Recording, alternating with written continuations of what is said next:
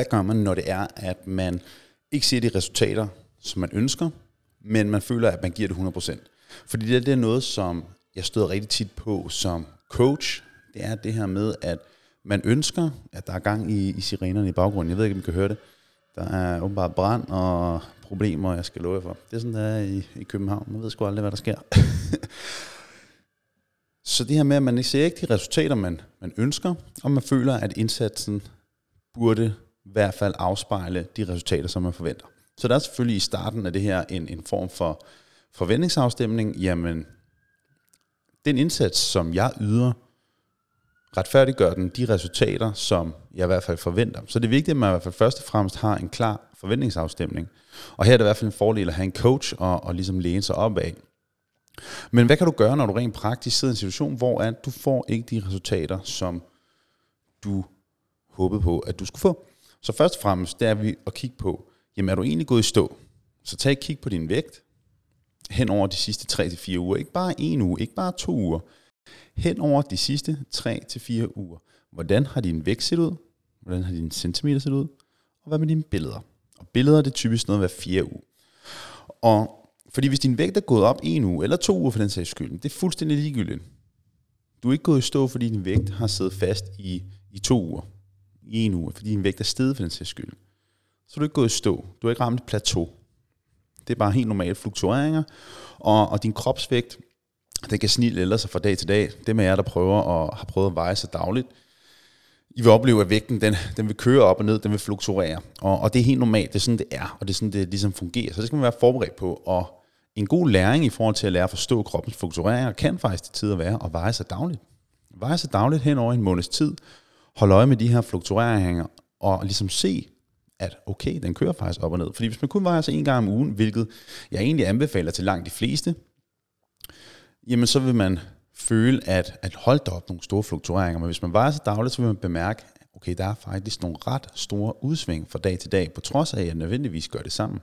Og hvis man er en kvinde, så vil man også i, i forbindelse med sin periode opleve de her svingninger endnu større.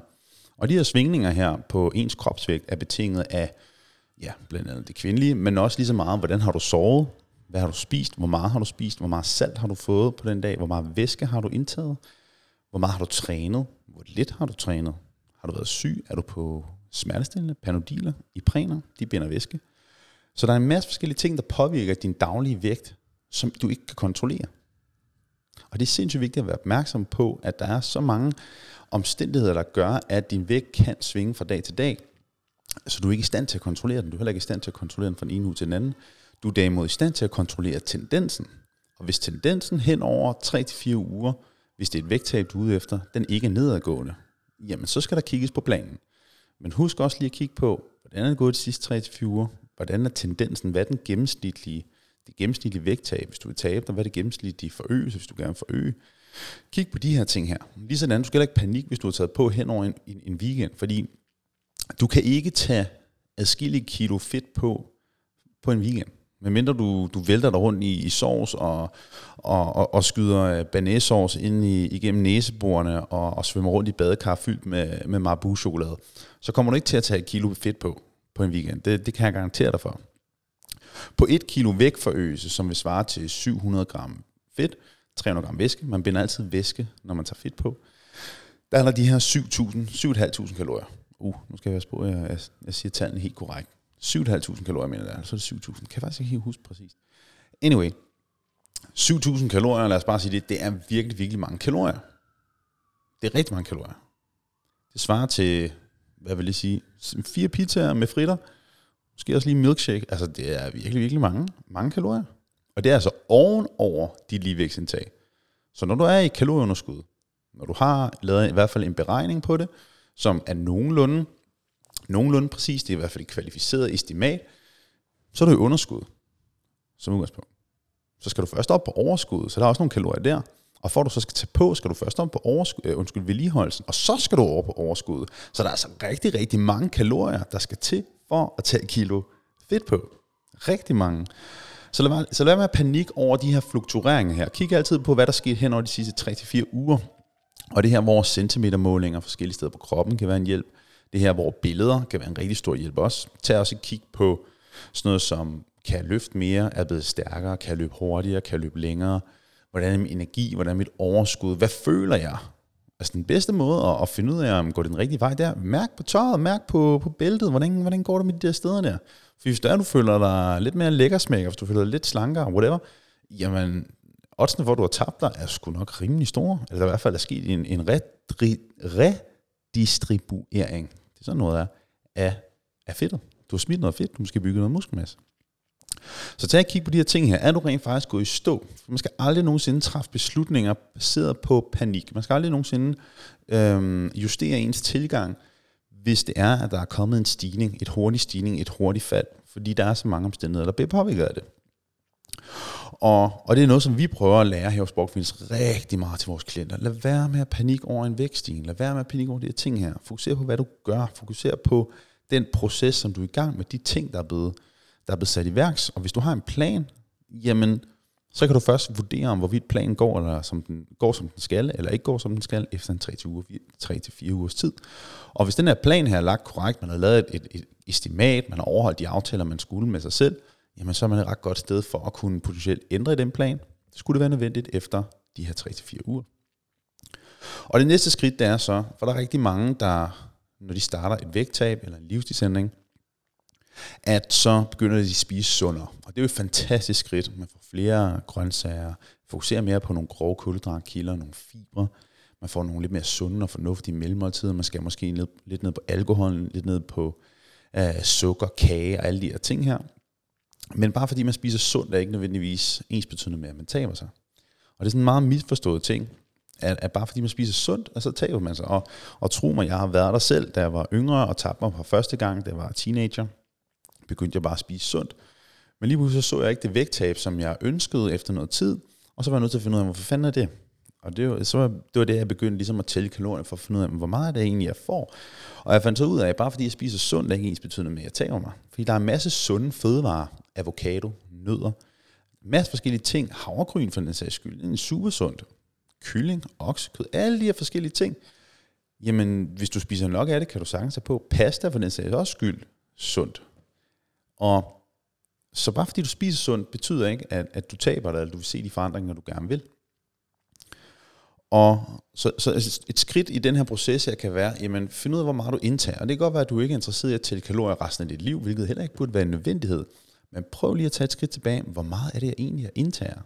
For du kan snilt spise nok til at tage på, eller i hvert fald holde din vægt, selvom du spiser sundt. Og det er her, hvor mange de så gør det, hvis de er uvillige til at, at finde ud af, hvor meget de indtager, at så fjerner de komplette fødevarekilder, så fjerner de kulhydrater, eller minimerer dramatisk. Så siger de, jeg må ikke indtage noget sukker i 30 dage, eller jeg må ikke dit og dat. Og det er bare ikke en holdbar måde at gøre det på. For det nytter ikke noget, at den eneste måde, hvorpå du kan tabe dig, det er ved at, ud, det er ved at eliminere fødevarekilder fuldstændig. Især ikke, hvis det er ting, du rent faktisk nyder. Det nytter ikke noget at fjerne al rugbrødsmad og bytte, bytte ud med noget skide kål, eller skide salat eller iceberg. Hvis det er, du elsker din rugbrødsmad, er det ikke meget federe så at kunne indtage de her rugbrødsmadder. Og det deler ligesom af, af hele ideen bag os og tælle kalorier. Det handler nemlig også om ikke bare at begrænse dig, men det handler faktisk om at give dig friheder. Fordi alternativet er, at du begynder at begrænse dine friheder. Du begynder at sætte motion op på et sted, hvor du ikke kan holde det. Du begynder at fjerne ting, som du rent faktisk nyder i din dagligdag. Du begynder at overvise dig selv om, at du, er, at du skal fjerne alt sukker i din dagligdag. Og det behøver du ikke. Du kan sagtens implementere sukker. Du kan sagtens spise sovs på din bøf i weekenden. Du kan sagtens drikke en glas rødvin. Du behøver ikke at udelukke de her ting her. Og det her, hvor det at tælle sine kalorier, det kan virkelig åbne op for nogle friheder. Fordi lige pludselig giver man plads til de ting, og det er fantastisk.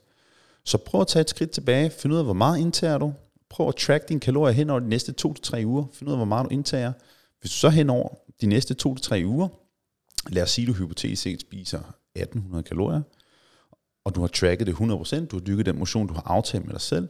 Hvis du så ikke ser et vægttab, godt, så ved du 1800 kalorier, okay, det er i hvert fald ligevægtsindtag, for jeg har ikke taget på, men jeg har heller ikke tabt mig. Men så skal du spise lidt mindre end det. Så kan du fjerne 10% af det. Og så har du fundet ud af, godt, det er det, jeg ligesom har navigeret ud fra. Men hvis du bare spiser sundt, hvis du bare spiser fornuftigt, og du ikke ser det resultat, du gerne vil have, så er du nødt til at også lige sige, godt, nu er jeg nødt til at lige finde ud af, hvor meget det reelt set, jeg indtager. Jeg elsker den her analogi. Jeg ved ikke, om det er en analogi, eller jeg tænker bare, nej, anal. Analogi. Analogik.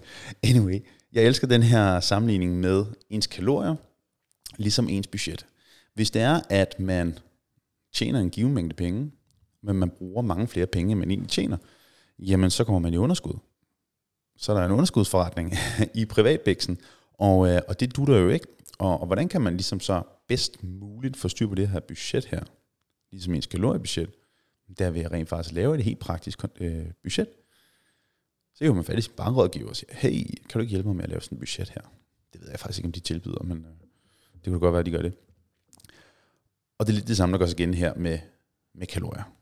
Hvis det er, at man ikke ser det udbytte, hvis man ikke får sparet de penge op, hvis man ikke får sparet de kalorier op, som så betyder de kalorier, der skal til for at skabe underskud, så lav et budget. Fordi du kan også gå efter retningslinjer. Så hvis man så vil rette sit budget, så siger jeg, ligesom når, når folk de fjerner kulhydrater fuldstændig, fordi de ikke taber sig, så fjerner vi kulhydrater. Hvis du kigger på dit budget, så vil det bare sige, godt, nu fjerner jeg alle de gange, hvor jeg skal ud og spise med min partner. Det bliver udelukket fuldstændig nu. Det må jeg ikke. Det er jo ikke holdbart. Hvis du nyder det, så er det ikke holdbart. Det er ikke holdbart at fjerne ting, som man rent faktisk nyder, hvis man kan give plads til det. Og det kan godt være, at omfanget af det skal begrænses, men der er nødt til at være plads til det. For så er det holdbart i længden. Så er det holdbart i længden. Og så det næste er selvfølgelig også det her med at have en plan. Og det kommer jo også fra det her med at finde ud af, hvor mange kalorier du indtager. Så også have en plan. Går du bare op og hiver i, i nogle tilfældige maskiner i fitnesscenteret, uden at have en plan, uden at have et formål, så vil de resultater også deraf være tilfældigt. Og det samme gælder også kalorier, for så har der været nogle dage, hvor du spiser sundt, og nogle dage, hvor du spiser mindre sundt. Det, det bliver tilfældigt, det hele. Og det er ikke sagt, at man skal have en plan resten af sit liv, men det kan frigive så meget energi, det kan frigive så mange ressourcer, at have en plan of attack. Hvis du skal, hvis du går rundt på Ønskeøen, ikke? Hvis, øh, hvis du er Wendy, og øh, Peter Pan, han er der også, ikke? og du skal finde ham her, øh, hvad hedder han?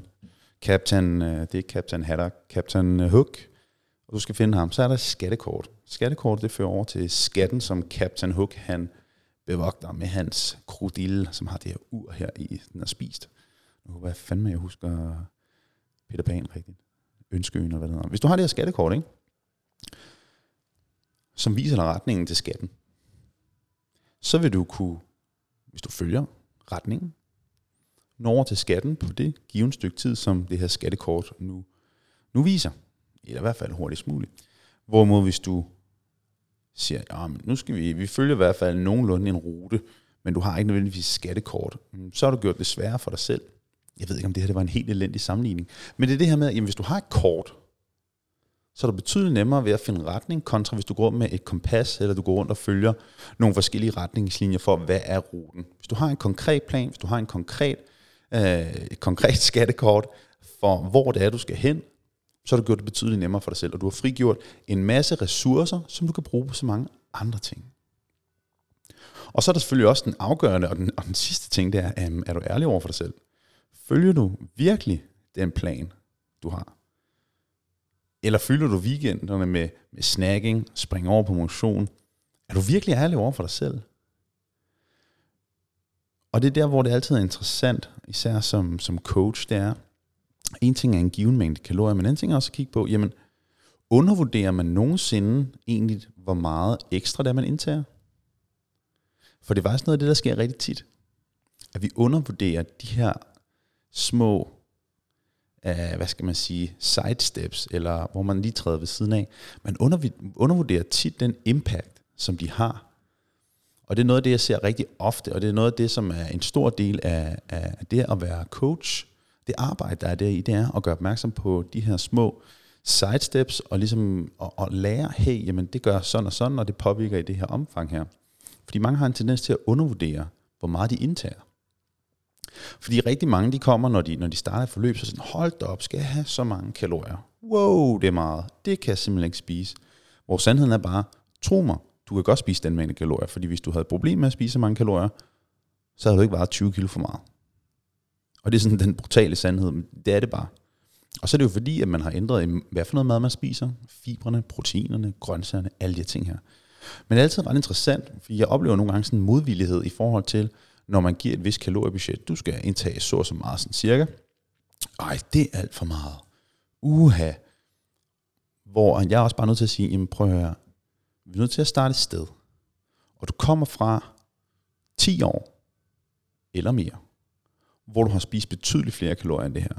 Betydeligt flere. Du har ikke travlt med, at vi skal nå det her, de her 10 års dårlige vaner, at det skal ændres på de næste fire uger. Tro mig, vi kan godt sætte dine kalorier ned, hvis det skulle være nødvendigt. Vi kan også godt sætte dem op, hvis det skulle være nødvendigt. Men det er tit og ofte det her med, ej, det er godt nok alt for mange kalorier. Mm, nej, det er det ikke nødvendigvis. Og jeg vil langt hellere sikre mig, at du får noget, så du er mæt, så du er fyldt op, kontra at vi starter dig ud med alt for få kalorier. Fordi lad os nu bare sige, at man skal smide 10 kilo, 20 kilo, whatever, og starte ud så langt ned som muligt, og gjort det så hårdt som overhovedet muligt i starten, that ain't gonna fly. Ikke i det lange løb, fordi målet er ikke bare at smide de her kilo hurtigst muligt. Målet er at smide dem selvfølgelig inden for et tempo, som er tilfredsstillende, men det er altså også at holde dem bagefter. det er så alt den allervigtigste ting. Jeg, jeg er fuldstændig ligeglad med, hvor hurtigt du kan tabe din kilo, hvis du ikke kan holde det. Fuldstændig ligeglad. Og, og det er bare en af de vigtigste koncepter, når vi snakker om at skabe vægttab, det er ligesom at kigge på, jamen, det kan godt være, at du kan æde din fucking Herbalife fem gange om dagen. Det kan godt være, at du kan drikke dine nu shakes fire gange om dagen. Det kan godt være, at du kan finde ud af at sulte dig selv i flere dage i streg, men vidunderligt, fantastisk. Men det er jo fuldstændig ligegyldigt, hvis du ikke kan finde ud af at holde dit lange løb. Og, og, og nu hvor vi snakker om sådan noget som Herbalife, hvilket er jo noget fucking bras, um, så er der det her med, at grund til, at de her koncepter er ekstremt populære, det er jo fordi, at det er så nemt at gå til. Spis 3 til 5, 6, whatever, af de her måltider, eller shakes, eller hvad det nu er, og tab dig. Fordi de sætter dig som regel på det lavest tænkelige kalorier, når man samler den her mængde her. Jamen, så vil man tabe sig, og det er pisse nemt at forholde sig til. Jeg skal bare spise det her. Jeg har ikke noget udvalg, jeg har ikke noget at navigere ud fra. Jeg skal bare gøre det her. Jeg, jeg kan virkelig godt forstå, hvorfor det er appellerende. Altså, det kan jeg virkelig godt. Hvis man har haft overvise frustration, og man er så svært ved at navigere i det her med mad, jamen så er det da bare skåret helt ind til benet. Du har de her fem valgmuligheder, og det er det, du skal spise. Bum, færdig, chubank chokolade, mand. Jeg kan godt forstå, det er appellerende. Problemet er bare, at det i sidste ende ikke hjælper en til det, som er lige så stort problem som, som det at, at tabe sig, nemlig at holde vægten. For det er trods alt i sidste ende det, som er det allervigtigste. Og det er derfor, det er så sindssygt vigtigt at, at forholde sig konstruktivt til sin fremgang eller mangel deraf.